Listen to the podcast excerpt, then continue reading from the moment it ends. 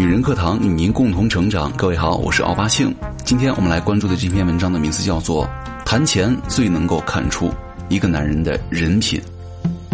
越过落地玻璃窗，我努力把眼光放向远方。嗯，昨天早上看到一条微博，说五年的青春不敌本地的户口。女孩说自己跟男朋友谈了五年恋爱了，男友呢是杭州本地人，自己不是。因为这个原因呢，男友的父母一直对自己不满意，而女孩呢，为了跟男朋友在一起啊，为了让男朋友的爸妈认可自己，这两年小心翼翼各种讨好，甚至对他的父母好都超过了自己的父母，这才让他们勉强同意了。两个人恋爱第四年的时候呢，男友家里贷款买了房子，但是呢，因为经济紧张没钱装修，女孩的心疼啊，男友压力太大了，也希望房子装修好，可以立马过上幸福生活。于是呢，拿出了这几年的全部存款装修买家电，但是啊，没想到房子装好之后呢，一切都变了。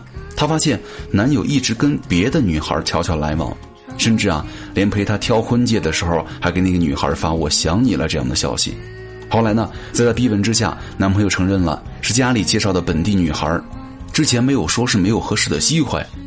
女孩刚知道这个情况的时候还不舍得分手，直到男朋友开始回避，包括她的父母也回避，她就只好死心放弃了。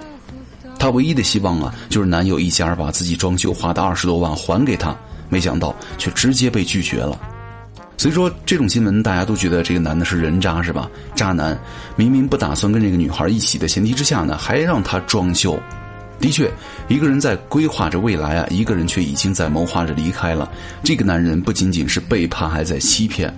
但我倒是觉得，这个五年的青春呢，不是敌不过户口本而是女孩要知道，真正喜欢你的男人不需要讨好，也绝对不会开口向你要钱。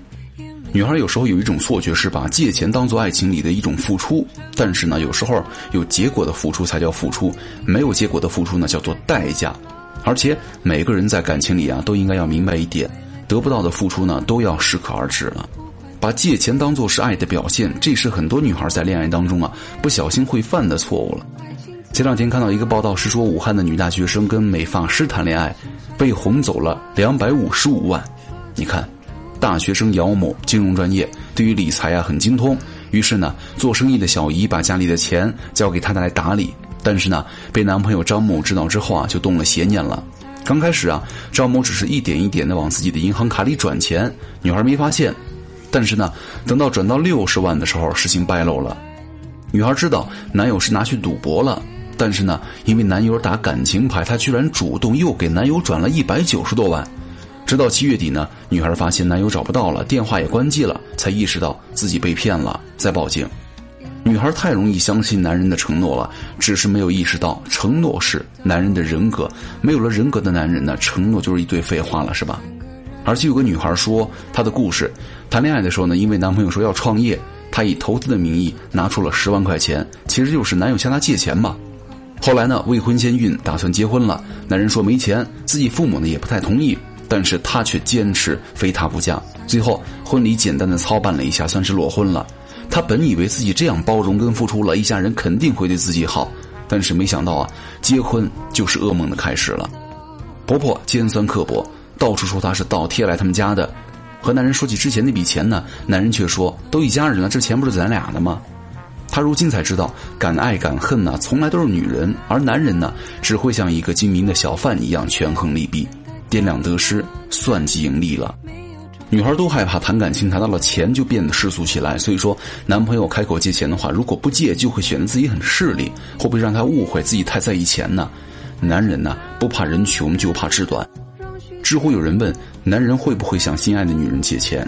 下面的统一都是回答的不会，道理很简单，爱一个人就是希望双方是平等的。那么一个有自尊的男人呢，是不会希望因为借钱而让自己处于感情的劣势，毕竟亏欠和没面子是一种很不舒服的感觉。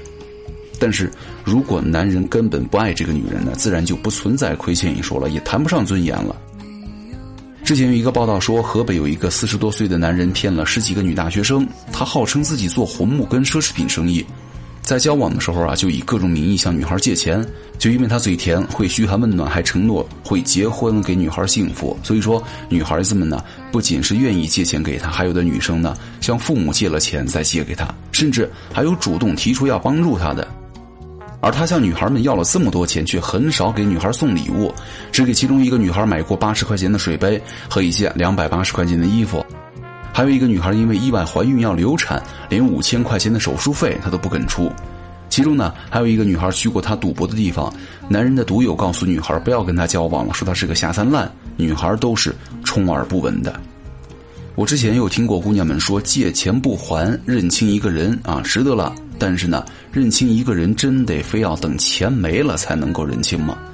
他在开口向你借钱那一刻呢，你心里就应该是有数了，是吧？而且在恋爱的时候呢，双方最好都不要牵扯到金钱往来。没有谁对金钱不敏感，也没有谁呢在金钱面前会毫无防备。而且女人也不要轻易的借钱给男人，同理也不要轻易的向男人借钱。不管是借还是被借，都意味着双方的感情有可能会失衡。如果真的有什么理由非借不可的话，那至少要了解一下真实的用途，写一下字条，保留好转账记录。最重要的是。做好钱拿不回来的准备了，所以说还是希望各位每个人要是跟男人谈钱的话，就只谈钱；谈情就只谈情，千万不要谈钱伤感情，谈感情伤钱。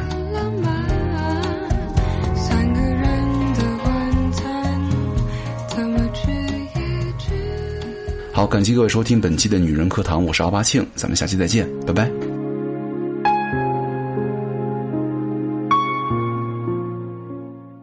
亲爱的姐妹们，我有一个梦想，就是通过女人课堂帮助千万女性学习和成长，从而也让姐妹们身后的千万个家庭获得幸福。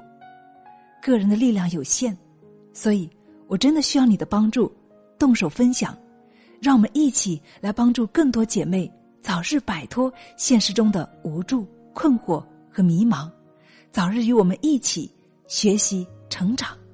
非常感谢，亲爱的，谢谢你的支持。